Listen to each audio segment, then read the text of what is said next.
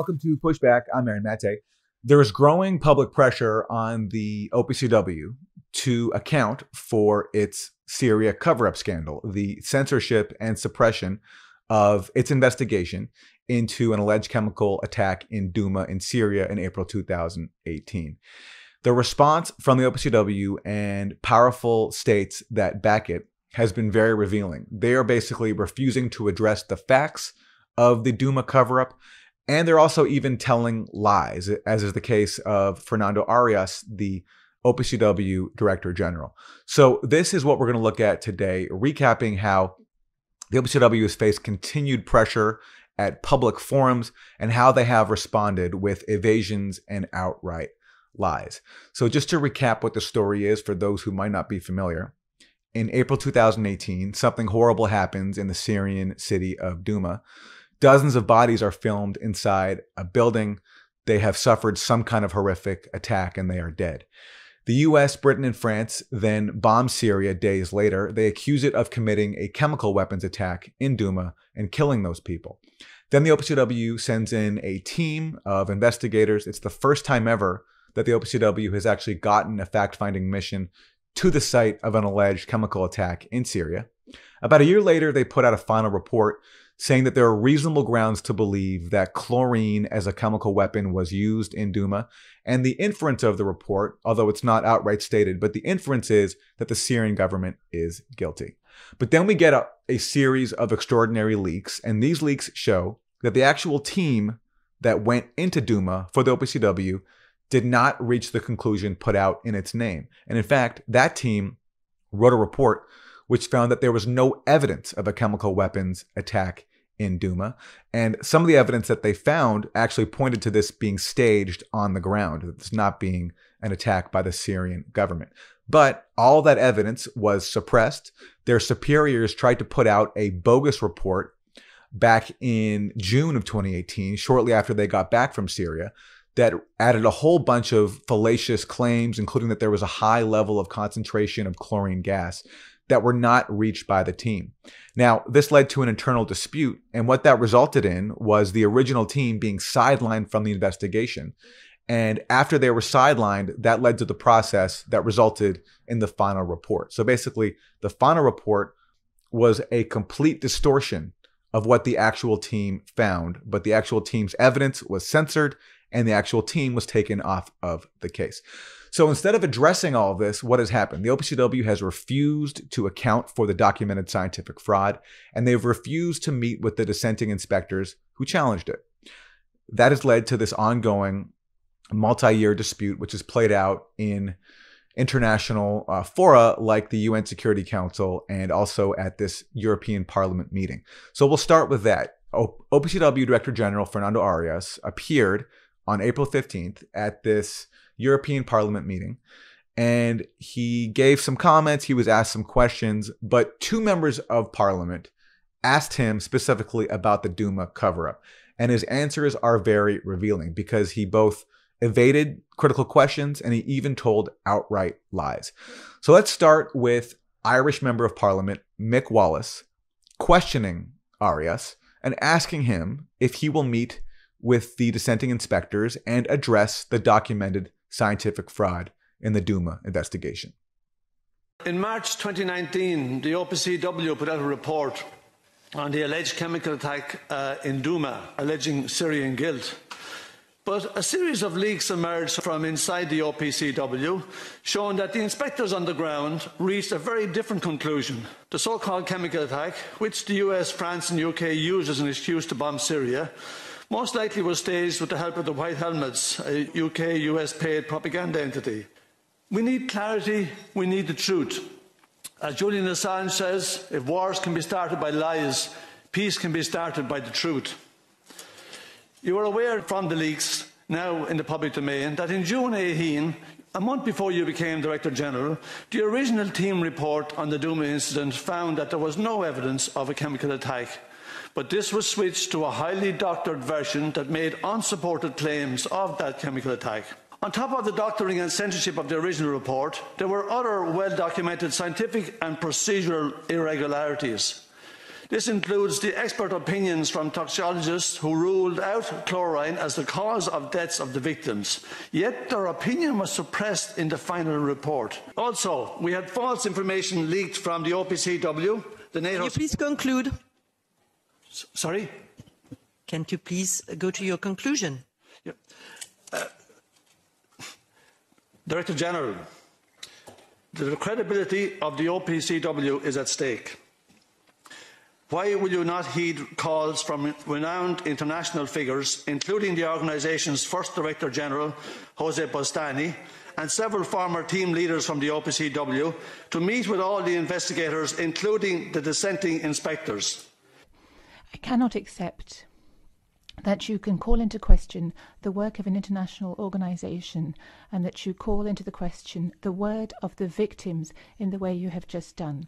And I would uh, ask you, Director General, to please uh, forgive.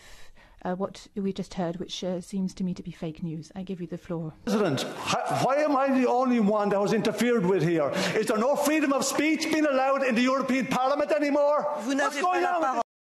So that is Mick Wallace questioning OPCW Director General Fernando Arias.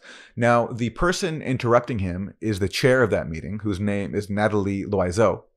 And she is from France, and she happens to have a vested interest in silencing questions about the Duma cover up because Nathalie Loiseau served as a cabinet minister in the French government when it bombed Syria, along with the US and UK, based on the allegation that there was a Syrian government chemical attack in Duma. So the investigation that undermined that pretext from the point of view of Nathalie Loiseau is certainly a hindrance. And I think that explains why she wants to silence critical questioning about it and even apologized to Arias for that question being posed. Loiseau also interrupted another member of parliament, whose name is Clare Daly, also from Ireland, when she tried to ask Arias about the OPCW cover up as well. Independent OPCW, which has the confidence of all member states, is absolutely vital. But sadly, we don't have that situation. And one of the reasons is the controversy around the so called chemical weapon attack in Duma. It's a fact, sadly, that senior inspectors involved in this investigation, some of whom played a central role, reject how the investigation derived its conclusions and has a stand that OPCW management stand accused of accepting unsubstantiated or possibly manipulated findings, something which has the gravest geopolitical and security implications. And we have a right to ask those questions. Now, the strategy of ignoring those allegations or smearing those who've made them, a tactic which was repeated by Mr Gonzalez today, is not going to make this go away. So can we have an answer to the questions? What is he going to do to resolve this contro controversy which exists? Will he meet the dissenting inspectors? If there's nothing to hide and there's no problem with the investigation, can we not just deal with that, clear it up in a transparent manner? If there is, we'll deal with the fallout. Can, what is he going to do with the call from, not me, not from politicians, but from scientists and people like Richard Falk, Hans von Sponeck, uh, Jose Bustani, that there needs to be Can you please conclude because you're repeating the question of, of your colleague. and scientific manipulation. Please conclude. What is he going to do about this? So Clare Daly there, despite the interruptions, raises a very simple point. If the OPCW has nothing to hide and stands by its claims, why won't it meet with its own scientists, the actual scientists who went to Syria and conducted the investigation and who even wrote up its original report, the one that got censored? Arias's response is very interesting. First of all, he never answers the question of simply, will you meet with the inspectors? He instead resorts to a series of evasions and lies. So let's start with his first answer. He first tries to claim that no state has even challenged the OPCW final report's conclusions about Duma, which is a completely false claim. He um, then declares that the matter is closed. The conclusions of the report, paradoxically, have never been disputed. by a states party. Even uh, the Russian delegation agrees with the conclusions. The question of the responsibility of the fact finding mission is that it is based on an uncontested mandate. And I have no alternative but to say that the fact finding mission report is the report of our organization and that the matter is closed. So that's OPCW Director General Fernando Arias falsely trying to claim that no state party has challenged the final Duma report when this issue has been playing out in a public battle for the last two years. And Russia, along with China, have been organizing even meetings at the UN Security Council, which we'll get to later because one just happened, challenging the final report and raising questions about it. So that's an outright false claim. And what's interesting about that is that was a claim that was recently uh, lodged in a BBC podcast documentary called Mayday that tried to whitewash the cover up and attack the inspectors who challenged it. And that podcast spoke to a purported OPCW official who was making these claims. For members of the public who don't have hours to spend examining chemical weapons reports, it's all very confusing. But here's something interesting. The OPCW leaker, Alex, has spent time and energy disputing the idea that there was ever chlorine gas released from those canisters in the two apartment buildings. But when the OPCW reached its conclusions, the Russian and Syrian states didn't dispute those findings. So it's obvious that, or it's quite reasonable at least to conclude, that whoever made these false claims to the BBC is also feeding them to the OPCW Director General as well, which speaks to one element of the coordinated cover up here, the attempt to cover up the cover up. Uh, he also then declares that the matter is closed. Right. Okay. So then we go on to of more of Arias, and he then tries to defend the final report that came out by citing another report from a different body that is a uh, UN mission that put out a report in August 2018. So before the OPCW put out its final report, and he tries to claim that that report and its conclusions somehow justify the OPCW's final report. In August 2018, that was months before our report. And if you have 30 seconds, I'd like to just quote three sentences from that report. It says that on the 7th of April of this year, that's 2018, in Duma, numerous attacks were carried out. A vast body of evidence collected by the Commission suggests that approximately at 7.30 p.m., a gas cylinder containing chlorine delivered by helicopter struck a multi-story residential building located approximately at 100 meters south of Suhada. The Commission received information on the death of at least 49 individuals and 650 other persons were wounded. Now, there's a few strange things about Arias trying to cite a UN report and not try to justify his own report. First of all, if you stand by your team's findings, you should defend them on the merits of your own report, not what someone else found. But this attempt to cite someone else is laughable. That UN report that he's referring to, it came out in August 2018. And the content of the report about Duma amounts to just two paragraphs. And that's because all that team, that UN team was doing, was going off of what was already being reported in the media. And a lot of what was being reported in the media was very distorted. For example, initially in the media, it was said that nerve agents were possibly used in Duma, which turned out to be a false claim. Then it became chlorine. And what's Arias also excludes from the quote that he cited there, he excludes that the report even says the commission cannot yet make any conclusions concerning the exact causes of death. So even if you ignore the fact that this team he's citing didn't even enter Syria and wrote a grand total of two paragraphs, he excludes that line right there. And that is a part of a pattern. Then he goes on to be even more farcical. He tries to cite a report put out by the UN from March 2017, so more than a year before the incident in Duma. You were talking about Duma, but I can tell you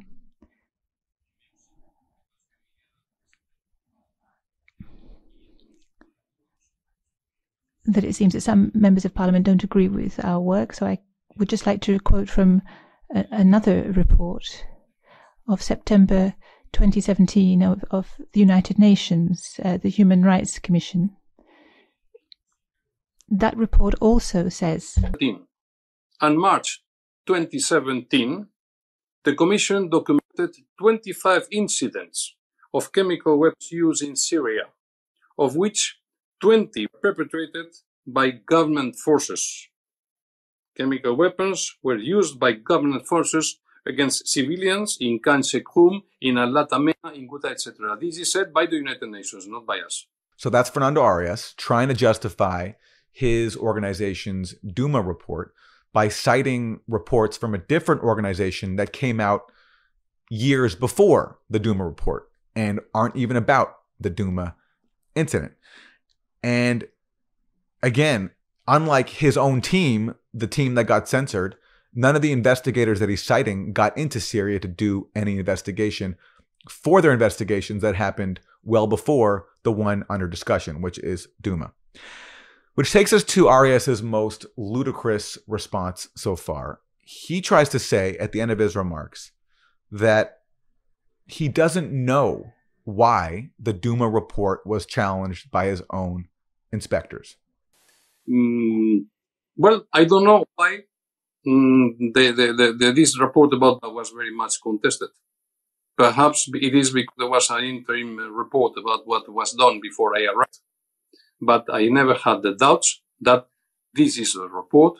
The mm, subject is closed. I'm satisfied with uh, what my, my, people do, um, and this is what we have. That's an extraordinary claim. He says, I don't know why this report was very much contested. Perhaps it is because there was an interim report about what was done before I arrived. All right. This is an extraordinary claim by Arias because, first of all, he has previously c- claimed publicly that the inspectors challenging the Duma report, the final report, were, quote, erroneous, uninformed, and wrong. So if you're now trying to say that you don't know why the Duma report was contested, how could you have previously said that those contesting it were erroneous, uninformed, and wrong? It doesn't make any sense. And it doesn't make any sense because he's lying. He does know why the Duma report was contested. Because if he's managed to ignore all of the leaks that have come out, including the original team's report, which found no evidence of a chemical attack, if he's managed to ignore all the articles that have been written, all of the statements that have been sent to him in open letters, if he's managed to ignore all of that somehow, what he has not ignored, which we know, is a letter that Arias received in April 2019, a month after the final report came out, from Inspector B, who is the that's how he's identified by the OPCW who was the lead author of the original report, the one that got censored, and also the scientific coordinator of the Duma mission before he, along with the other members who went to Syria, got sidelined. And Inspector B wrote Arias a, de- a detailed letter laying out all of his concerns and why he was contesting the method that produced the final report because he witnessed firsthand and he protested all of the scientific fraud. And Arias, we know, received that letter because he responded to it. He responded to the letter. So there's no way Arias can now claim that he doesn't know why this report was contested. He knows exactly why. He just doesn't want to address it because it exposes a fraud that he continues to cover up. So, which takes us to an event the following day where after Arias, it was the turn of the powerful member states, including the countries that bombed Syria based on the Duma allegation, the US, Britain, and France, to also try to avoid the issue. And this was at a UN Security Council uh, meeting under something called the Arria formula. So it was organized by Russia and China to discuss specifically the Duma issue. They invited myself, and they also invited two distinguished guests. Hans von Sponeck, who is the former UN Assistant Secretary General. He oversaw the uh, UN's Oil for Food program in Iraq in the late 1990s, but he resigned in 2000 because that program was imposing on Syria the US led sanctions that Hans von Sponeck called genocidal. So Hans von Sponeck is a person of conscience and a distinguished diplomat, and he has organized something called the Statement of Concern, which brought together a bunch of distinguished signatories. We've covered this before on Pushback, that sent a letter to the OPCW expressing their concern about the OPCW cover up of Duma and asking that it be addressed. And it includes people like Daniel Ellsberg, Noam Chomsky, Tulsi Gabbard, Richard Falk, uh, Roger Waters, Oliver Stone, Jose Bustani, who is the first director general of the OPCW, and four other former OPCW officials who are also voicing concern about the censorship of the Duma investigation and the political manipulation of their own organization. So Hans von Sponeck spoke at this UN Security Council meeting, and so did Lawrence Wilkerson, who is also a signatory of the Statement of Concern. And Lawrence Wilkerson, for those who don't know, is the former Chief of Staff to Secretary of State Colin Powell, uh, a retired U.S. Army colonel. And it's interesting that he comes back to the UN Security Council because in 2003, he helped Powell prepare that infamous speech making the phony case for the Iraq War. Wilkerson has since renounced that and spoken out about the crimes that he enabled and many others that the US does. And so here he was returning to the UN to confront a new pro war deception, which is the Duma cover up. We have published his remarks in full at the Gray Zone, and we'll link to that below. So this is just an excerpt of Wilkerson's opening statement. This OPCW business really needs to get settled.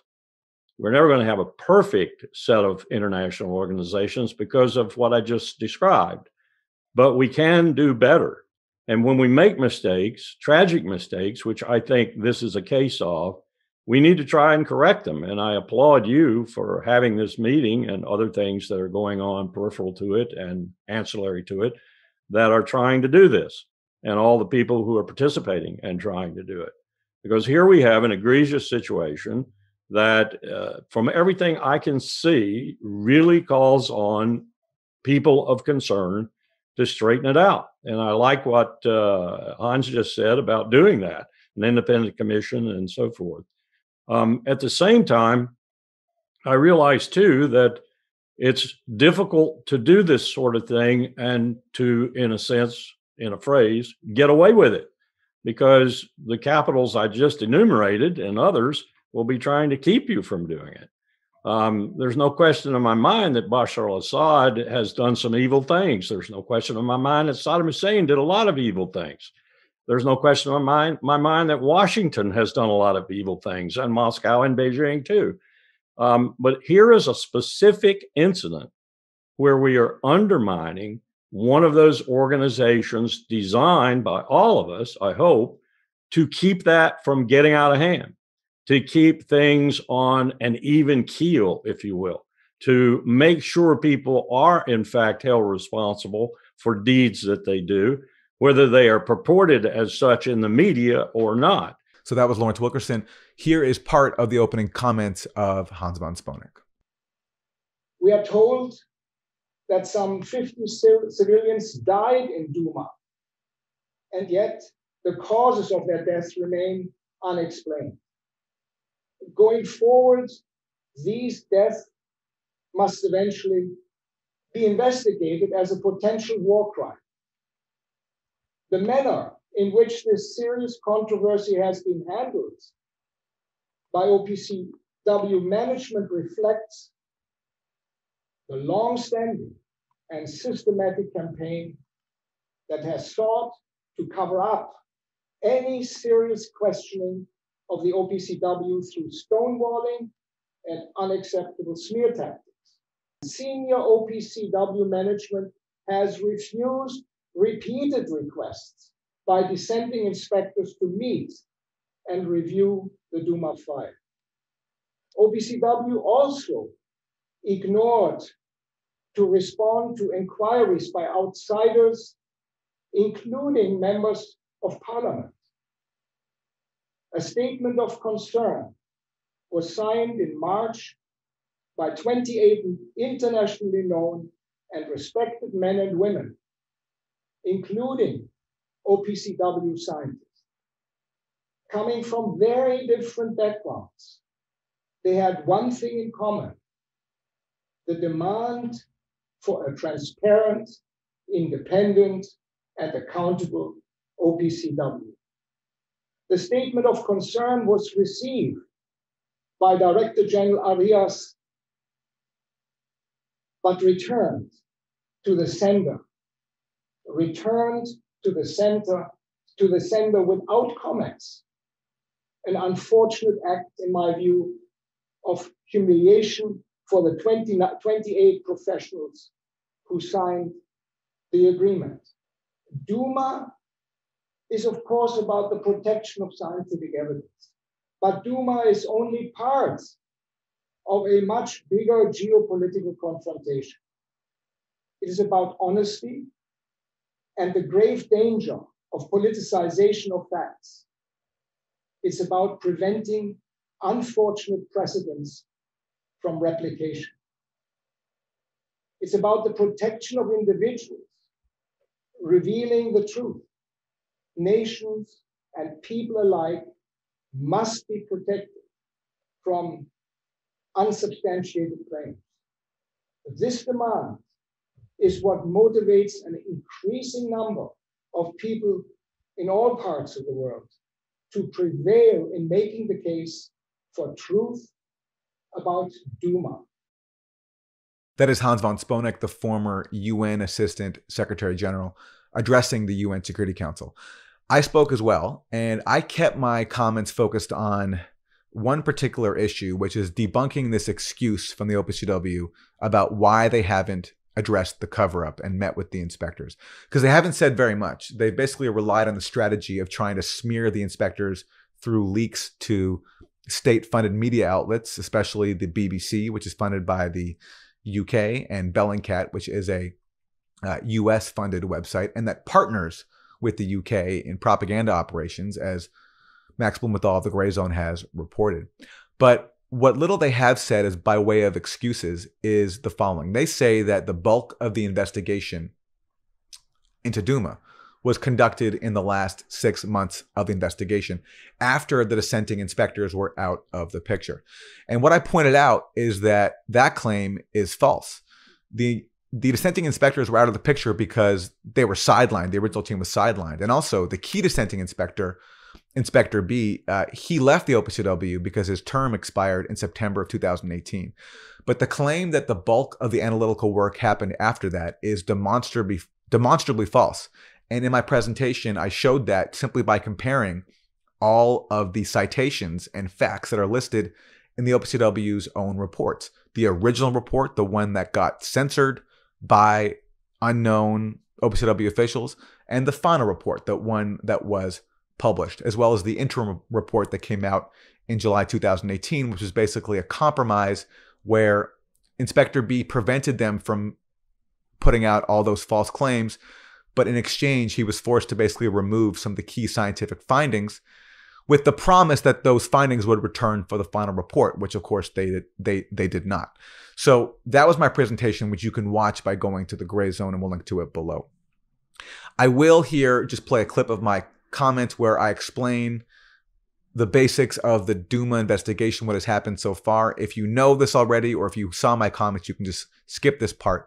But for anybody who doesn't know the basics of this probe, this is just my summary of the cover up so far. Thank you. I'm uh, very honored to be here once again. I really appreciate the opportunity. So, it has been three years since the alleged chemical attack in Duma, and nearly two years since the cover up of the OPCW investigation into Duma was exposed. But yet, all this time later, nothing has been done to address the serious flaws in this investigation. So, what I want to do today is go through some of the few arguments that have been made by the OPCW and other state parties in trying to justify why they refused to meet with the inspectors, the original inspectors who challenged the cover up of their probe, and why they refused to investigate any of the scientific fraud that was alleged. So, again, what are the basic details of this incident? April 7th, 2018, something horrible happens in Duma. Dead bodies are filmed inside of a building. The US, Britain, and France, a few days later, bomb Syria, accusing it of committing a chemical attack in Duma. Uh, shortly after that, the OPCW gets a team on the ground for the first time, actually having a fact finding mission, uh, reaching the site of an alleged chemical attack in Syria. They investigate. About a year later, in March 2019, a final report comes out. And that report claims that there are reasonable grounds to believe that a chlorine attack occurred in Duma. And the inference of the report is that Syria was guilty. So it aligns with the narrative put out by the countries that bombed Syria. But then we get a pretty extraordinary series of leaks that exposes a major deception. And these leaks show that the actual inspectors who went to Duma did not reach the conclusion that was put out by the OPCW. And they actually found that there was no evidence of a chemical attack in Duma. They did not speculate as to what actually happened, but what they said is that there was no evidence of a chemical attack. Uh, we saw that because one of the leaks we got was the original report from the Duma team. They wrote a report that was never released to the public until it was leaked. That report was peer reviewed by the team. It was set for publication, but then something very strange happened. The author of that original report, the chief author, who's been identified by the OPCW as Inspector B, he discovered that someone above him had actually been trying to rush out a bogus report, taking the original report, removing all the key scientific findings, and adding unsupported conclusions, including speculating that chlorine gas was likely used and falsely claiming that there were high concentrations of that chemical. So Inspector B thwarted the publication of this bogus report because he sent an email of protest that was sent out to all the Duma team members and some officials. That led to the publication of the interim report in early July 2018. The interim report removed the bogus claims of the uh, uh, doctored bogus report, but it also removed some of the key claims of the original report. So it was sort of a compromise. And around that time, something else very curious happened. A US delegation visited the Duma team and tried to lobby them into reaching the conclusion that there was a chlorine attack. Now, it's very common, as we know, for state parties to share information, share views, share intelligence, but a one on one briefing in which the inspectors who are supposed to be protected comes face to face with a US delegation is very unusual. Uh, the first director general of the OPCW, Jose Bustani, told me at the gray zone that he would never have allowed such a meeting to take place. Something else happens around then, too. The original team, including uh, Inspector B, who was the chief author of the original report, they are all sidelined. They're taken off the Duma investigation and they're replaced by a so called core team. Uh, and this is comprised mostly of people who never set foot in Syria. And that is the team that produced the final report. So then we get these leaks showing all this happening. And then what happens? Well, the OPCW refuses to meet with the inspectors. Uh, they uh, refuse to investigate the doctoring of the original report.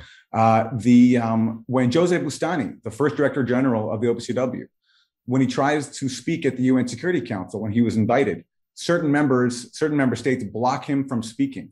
And what's interesting about that is Jose Bustani, being the first director general, helped design the protocols used for inspections missions, inspection missions like Duma. He also worked with the key dissenting inspectors because these two inspectors, they're so experienced at the OPCW that their tenure coincides with the organization's first leader. And also, he has experience in what we're talking about today, which is that putting pressure on the OPCW, because when he was the chief, he was forced out by the US because he was standing in the way of the, of the Iraq war. He was trying to bring Iraq into the Chemical Weapons Convention, and he was even physically threatened, uh, as he has talked about publicly. And meanwhile, also, uh, some deceptive claims are put out in the media about the inspectors. They are disseminated through state funded outlets, including the BBC, funded by the UK, and also a website called Bellingcat, which is funded by the US, making false claims about the inspectors and the, uh, and the investigation. I close my opening remarks with a pretty basic observation that if there was not a chemical weapons attack by the Syrian government in Duma, then someone else is guilty of killing these people. Somebody murdered these people and then manipulated the scene to make it look as if to make it look like there was a chemical attack.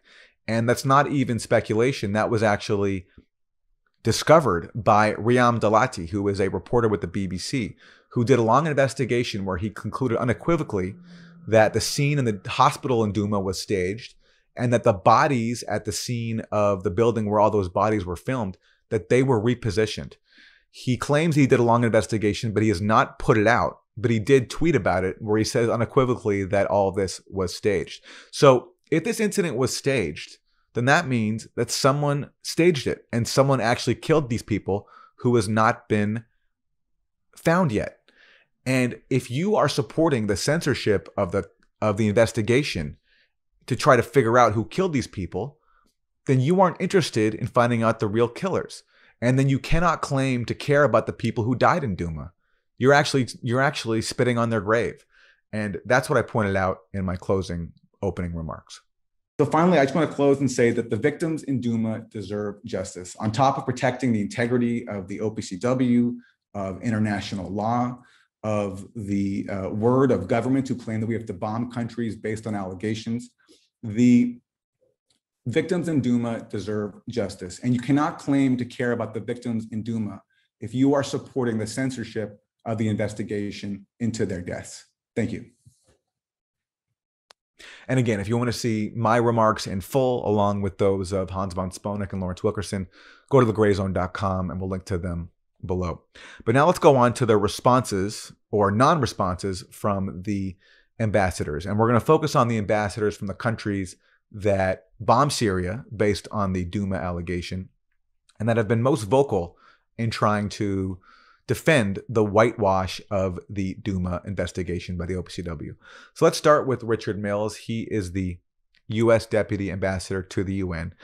And like the other diplomats, Mills's comments were characterized by basically a refusal to say anything substantive about Duma and try to focus on other issues and even accuse critics of the Duma cover up of spreading disinformation.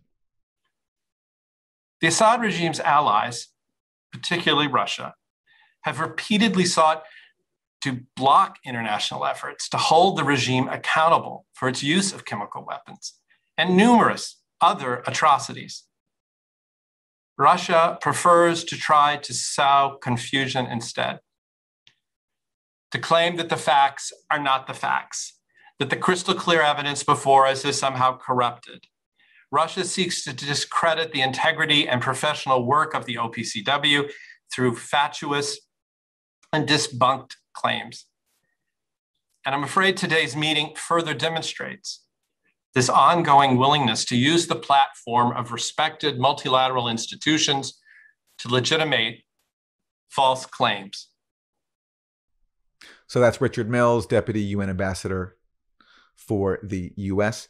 He says that Russia seeks to discredit the integrity and professional work of the OPCW through fatuous and debunked claims. He has it in reverse. The integrity and professional work of the OPCW has been compromised by the officials who censored their own inspector's investigation. And then he claims that that allegation is fatuous and debunked. But who has debunked it? Nobody has. And certainly he does not challenge a single fact that any of us, me, Lawrence Wilkerson, Hans von Sponeck, laid out. And on that point, when he gets to acknowledging Duma, he actually tries to change the topic. And what he does is he invokes a recent vote that was held at the OPCW to suspend some of Syria's rights at the organization. And that vote is based on other reports at the OPCW that accuse Syria of guilt in other chemical weapons attack, namely in the towns of Latamia and Sarakib. Now, I'll get into later why those reports are flawed, but critically, they are not the issue under discussion here. The issue under discussion is Duma. And as I pointed out later on, if you have scientific fraud in the case of the OPCW's investigation of Duma, then that raises automatic doubts about every other investigation. So that is why you have to address the fraud that committed in Duma, because if you don't, then that undermines the integrity and professionalism, to adopt Mills's words, of the OPCW. But they don't want to do that because they support the cover up. And we'll see that now in his next answer, where he tries to change the subject away from Duma. And in this regard, let me say we've heard a lot today about the Duma report and, and challenges to its integrity. But I would point out the basis for the draft decision is not the Duma report, it's the attack on Latima. So, in a way, we're talking about something that doesn't relate to the key draft decision before the OPCW and states parties. So that's Richard Mills saying that what we're talking about today doesn't relate to the key draft decision before the OPCW. What he's talking about doesn't relate to the documented fraud in the Duma investigation and the cover up that ensued. And that is why he doesn't want to talk about it because it is so damning for not just the Duma investigation, but every other. And it is telling that that, that, that is all he can say about Duma is that it's not the topic under discussion. And that is a willful choice on the part of people who do not want to address the fraud. And on that point, continuing on to France, uh, Nicolas de Riviere, he echoed Mills's claims about Duma being debunked when he tried to say that those who are claiming that there was a cover up in, in Duma are doing so with, quote, pseudo scientific expertise. Mr. Chair, we have heard a good number of lies today. It is disturbing that so many efforts are being made to confuse, to protect a guilty regime, and to paralyze international action. These accusations that seek to discredit the OPCW with pseudo-scientific expertise are just absurd. They do no, not convince anyone and above all, they are irresponsible. Instead of preserving the integrity of the Chemical Weapon Convention, these accusations contribute to undermining it. So that is France's Nicolas de Riviere claiming that those who challenge the Duma cover up are doing so with, quote, pseudo scientific expertise.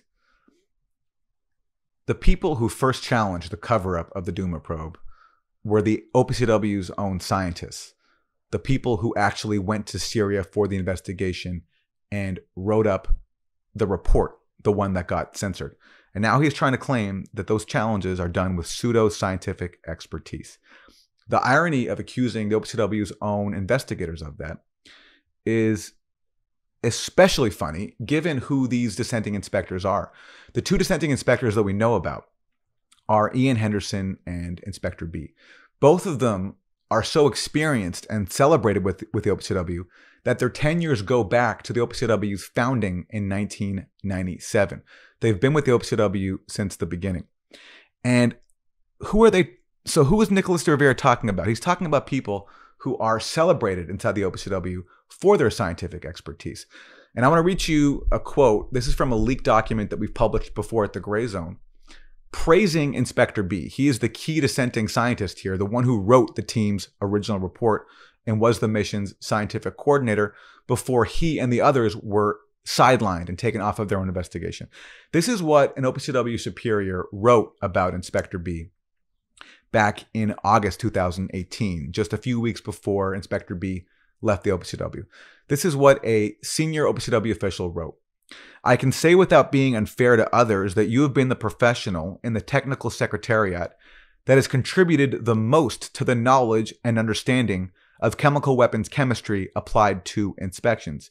You produced a lot of knowledge and unselfishly shared every bit of what you know with others enthusiastically. I thank you very much for this.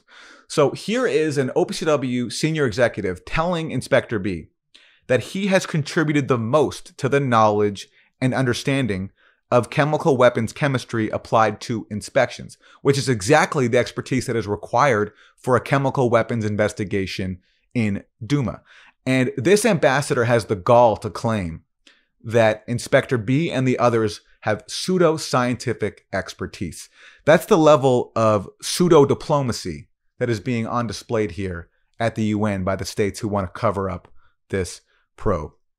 So let's hear more from Nicolas de Riviere. And what he additionally says is very revealing. Just like Mills, Ambassador Mills of the US, De Riviere tries to claim that there is nothing to see here, but again, he changes the subject from Duma. Watch what he says here. He says that there was no conspiracy, that there was no pressure, there was no instrumentalization of the OPCW. But look what he cites as his example of that. He's not talking about Duma. He references the IIT report, which is not Duma. The IIT report is what was recently put out by the OPCW about a different incident in Sarakib, which is very flawed, as I'll discuss later. But the point is to claim that there was no conspiracy and no pressure, he changes the topic to a different report, not the one under discussion. The IIT report was written with great professionalism, independence, and a robust and transparent methodology. There is no conspiracy. There is no pressure. There is no instrumentalization of OPCW. There is just and simply the cold reality of the facts. We all know these facts. So, again, while people like myself certainly think that this recent IIT report is very flawed, which I'll detail later on, that's not the report we're discussing. We're not saying that there was pressure or a conspiracy in the IIT report, or at least not one that we know about for sure. What we know is the conspiracy and pressure that took place in the Duma report. And that is why this French ambassador doesn't want to discuss it and tries to pretend that we're talking about something else, because that is the conspiracy and pressure that is documented, for which there is ample evidence that these diplomats are trying to avoid. So, moving on to another delegation, this is the uh, UK. Again, the UK, along with France and the US, bombed Syria based on the Duma allegation. So Ambassador Jonathan Allen, he's the deputy ambassador to the UN for the, for the UK. Uh, he again tries to make some lofty claim about how it's his delegation and others that are trying to protect the OPCW from compromise, and that Russia, by organizing a meeting like this, is trying to challenge the nature of objective truth. The OPCW has now found Syria responsible for multiple chemical weapons attacks and other serious failures to meet its obligations as a state party. But the truth is that today's meeting is not about the evidence. It's got nothing to do with protecting developing countries or upholding the non proliferation regime. The truth is that today's meeting is the latest manifestation of a systematic disinformation campaign designed to shield the Assad regime and its backers from accountability for its use of chemical weapons, whatever the cost to the international non proliferation regime. We've heard much about the OPCW fact finding mission's investigation in Duma. Russia has tried to call into question the integrity of the OPCW, to undermine the international consensus against the use of chemical weapons, and to challenge the nature of objective truth. So that is Ambassador Allen of the UK, the deputy UK ambassador to the UN, trying to claim that Russia and others who raised the facts about the Duma cover up are challenging the nature of objective truth. Well, as I told Ambassador Allen later on in the meeting, there is no bigger example, I think, of challenging the nature of objective truth by pretending that the OPCW inspectors who went to Syria are somehow a part of a Russian conspiracy to discredit the OPCW, and by refusing to address the facts that they documented, not just the facts of their investigation in Duma, but then the facts that there was a cover up for which there is ample documentation. And I told this to Ambassador Allen later on. And I also asked him and Ambassador Mills of the US a very simple question. There is a proposal from Hans von Sponeck and his group, the Berlin Group, for the Duma issue to be put before the OPCW's own scientific advisory board, not Russia's advisory board or China's advisory board, the OPCW's. And I asked them if they will agree to that proposal, and if not, why not? I want to ask a direct question to the ambassador from the US, Ambassador Mills, and Ambassador Allen of the UK. There is a proposal now from Hans von Sponeck that he said before for this matter, the Duma fraud, to be taken up by the OPCW's Scientific Advisory Board, its own scientific advisory board, not Russia's China uh, advisory board or China's, the OPCW's own scientific advisory board. The proposal is for that board to look at the Duma evidence and to meet with the inspectors on the original team. Will you support that proposal? And if you don't, please explain why. I'd love to hear an answer to that today. Thank you. I did not get an answer to that question. I was told later in the meeting that Ambassadors Mills and Allen of the US and UK had already left the meeting.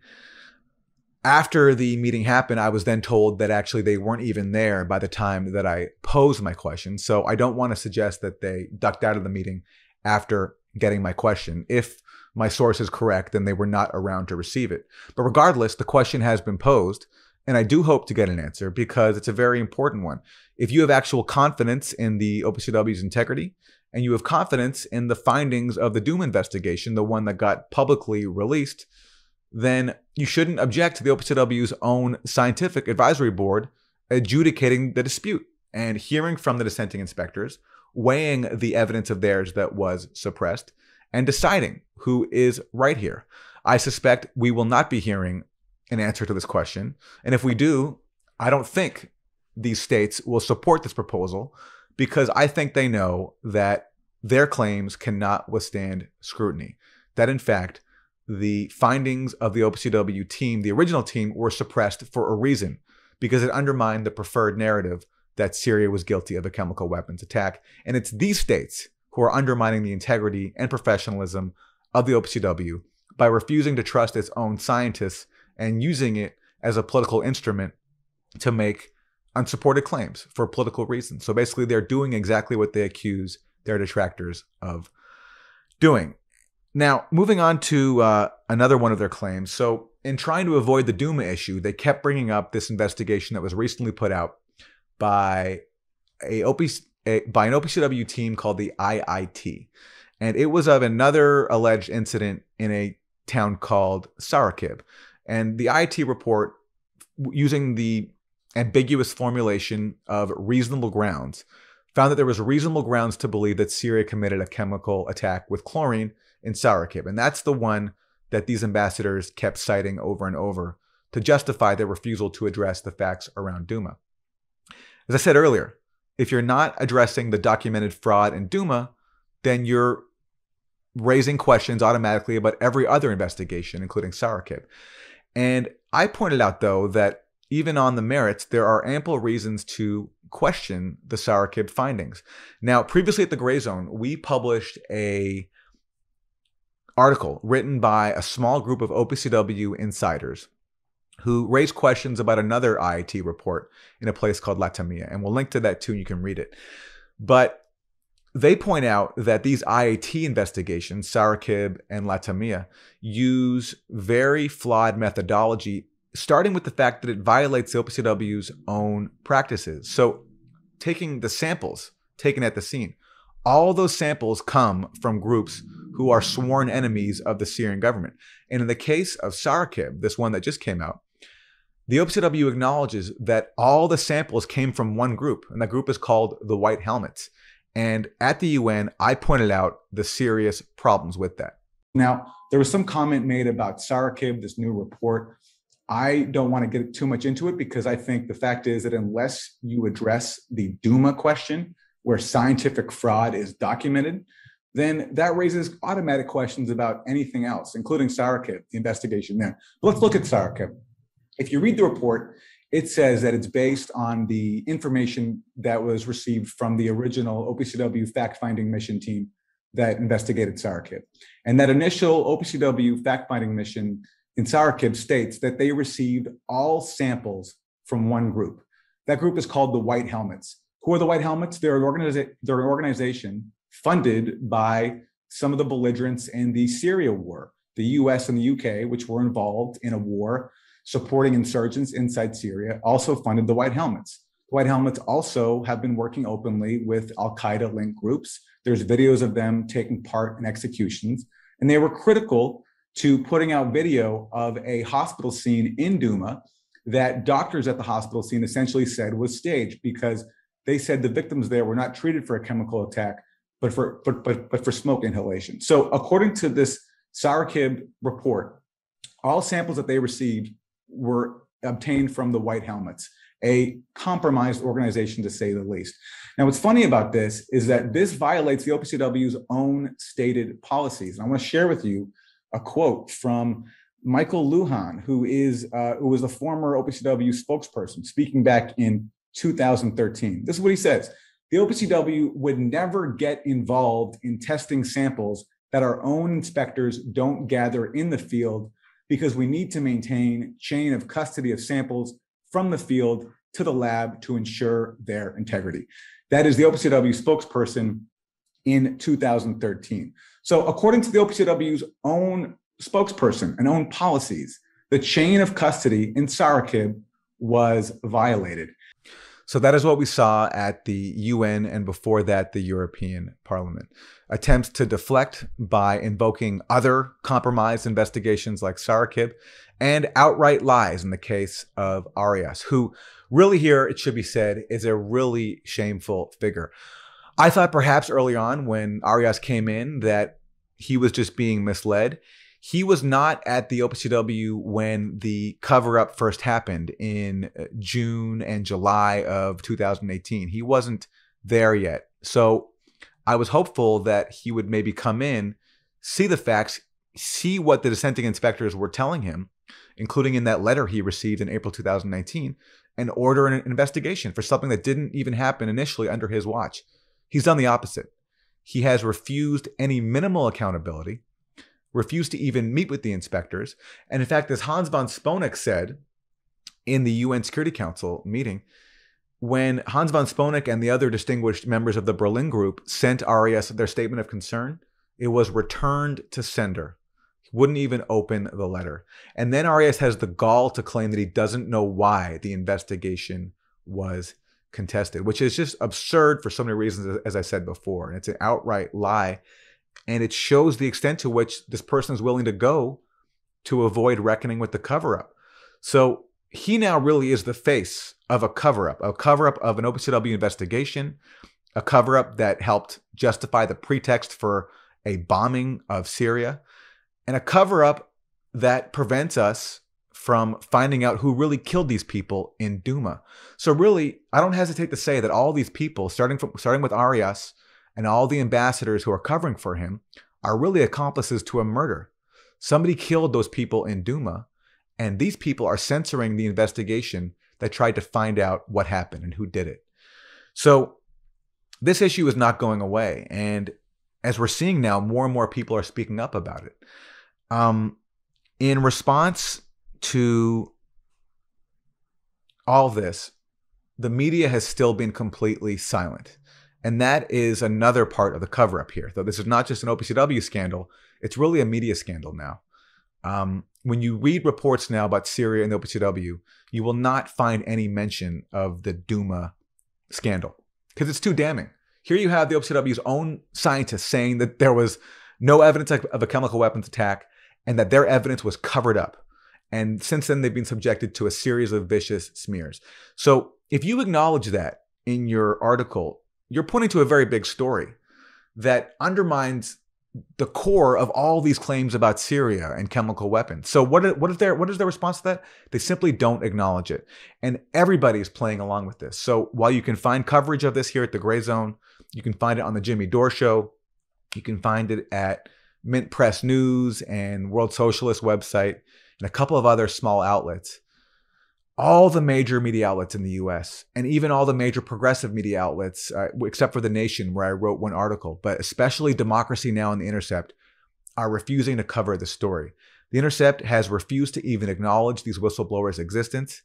And Democracy Now! has done one segment on this over a year ago, back when the uh, first leaks came out. So, actually, two years ago now, in 2019. And their guest was a guy named Brian Whitaker who tried to whitewash the cover up and later doxed Inspector B, later published his name. So that's how Democracy Now! has covered this. And maybe I'll speak more about that on another day. But it's just um, the media self censorship is unlike anything I've ever seen, and it's a scandal in itself. The most recent development is that at the OPCW, there was a vote held to suspend Syria's rights. And they based that vote on the findings of the IIT in Sarkib and Latamia, not in Duma, because no one wants to talk about Duma for understandable reasons. The vote passed um, overwhelmingly. And I don't know what happened behind the scenes, but I have to suspect that there was some bullying. And I think that this vote was actually a response to the Duma controversy and the and the growing outcry over it because this outcry is exposing the OPCW as a tool of Western states who are manipulating it to justify their wars. And so I think that this vote was taken to try to establish some fake credibility for the OPCW and endorse its findings in other investigations. And I don't know what happened behind the scenes. What I do know is what is documented in previous instances where Jose Bustani, the OPCW's first director general. You might recall that I interviewed him last year, and he was ousted as the OPCW's first chief back when the US was trying to invade Iraq.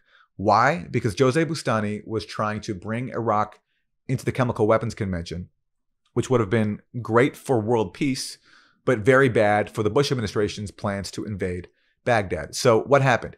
He was physically threatened by John Bolton, as he told me, and the and the US basically bullied the OPCW by threatening to pull its funding. So the member states had no choice but to go along with it to oust him. And Bustani even said that even if he had survived the vote, he would have still resigned because the OPCW couldn't function without US funding. He came to my my office uh, and he stayed there for 15 minutes, not more, and said, I, I'm here to tell you that you have 24 hours to resign. This is what uh, uh, the instruction I got from uh, Vice President Cheney. Um, and uh, is it. And I said, well, I, I, don't see any reason for me to resign. My record uh, is impeccable from my point of view and from the point of view of most delegations, and I don't see why I should resign. And he said, well, this is your call. Uh, you you know where your kids, we know where, where your kids are, so you have to think serious about that. Which I said, I know, my kids know, and I am prepared to whatever comes. And he left. That was it. Did you take that as a physical threat against your children? Well, you can read that sentence in many ways. Uh, I, I read it as a threat. you can interpret it many ways. My kids lived, two of them, in New York and one in London. So uh, I, I, I, I did not expect him to mention that fact because uh, it wasn't called for. We are discussing my position in the OPCW, not where my family was. Uh, so it, it, it made, made me very uh, worried and sad, I must confess. The threat that they uh, were making to me was that they would stop paying the budget of the PCW, along with the Japanese, their allies, uh, if I did not resign. So that would be 40% less of the budget of the organization, and I could not risk destroying the organization because of that. So I have to suspect that something similar is happening now. We're in a time of COVID countries are vul- especially vulnerable. They need vaccines. And it's a bad time to go against the powerful states, especially the US, who are so determined to use the OPCW as a political instrument and so determined to whitewash the Duma cover up. So perhaps one day we'll find out what happened behind the scenes here in this vote. Regardless of what the US can bully states into going along with, no one can bully me and the others who are calling attention to this scandal. No, no one can. Um, and this covering the scandal, I just want to say, has been the honor of my lifetime. The whistleblowers who challenge the cover up of their own investigation have done so at tremendous risk, at tremendous consequence, I imagine. It's not easy to go against the grain of such a huge scandal, a huge element of propaganda that is used to justify the ongoing dirty war on Syria, the US military occupation of Syria, and the sanctions on Syria, when you see the US try to justify these policies, they invoke allegations of chemical weapons attacks. And here are brave scientists who refused to let their investigation be compromised for political ends, who refused to do anything but science and to do their jobs and have taken a very brave stance in standing up for that. So it is really my honor to be somewhat a part of the efforts to bring accountability, to document the fact that the OPCW has been exploited this way, and to try to find the truth of what really happened in Duma because these victims deserve justice and they often get forgotten in all the rhetoric surrounding Duma. The OPCW can claim that it did the bulk of its work after the original team left. That is demonstrably false if you just compare the reports, as I did at the UN. Arias can pretend as if he doesn't know why the investigation was contested from within when that's demonstrably false as evidenced by the fact that Arias received a detailed letter of complaint from the key dissenting inspector and that Arias responded to it. It's also further shown to be a lie by the very fact that he's previously claimed that the inspectors who challenged the report are uninformed and wrong. And so you can't say that they're wrong while also saying that you don't know why they contested the report. And these ambassadors can pretend that the Duma fraud doesn't exist and try to change the subject and accuse everyone raising the issue of being dupes of a Russian campaign. But anyone from the outside can see objectively what's going on. It's not just these two dissenting inspectors making this, it's not just me and a few others. Now there are five former OPCW officials who have joined in that statement of concern, along with distinguished people like Hans von Sponeck and Lawrence Wilkerson and Noam Chomsky and Daniel Ellsberg calling attention to this scandal. And no amount of cowardly evasions and lies can obscure all of that. No amount of deception can obscure all of that. No amount of times you call someone uh, a Russian dupe or a Russian agent can change that. The facts are the facts. And it is those facts that we're going to continue to focus on until justice is served for the investigators, the ones who were suppressed, and for the victims of Duma, the ones whose murders are still being covered up.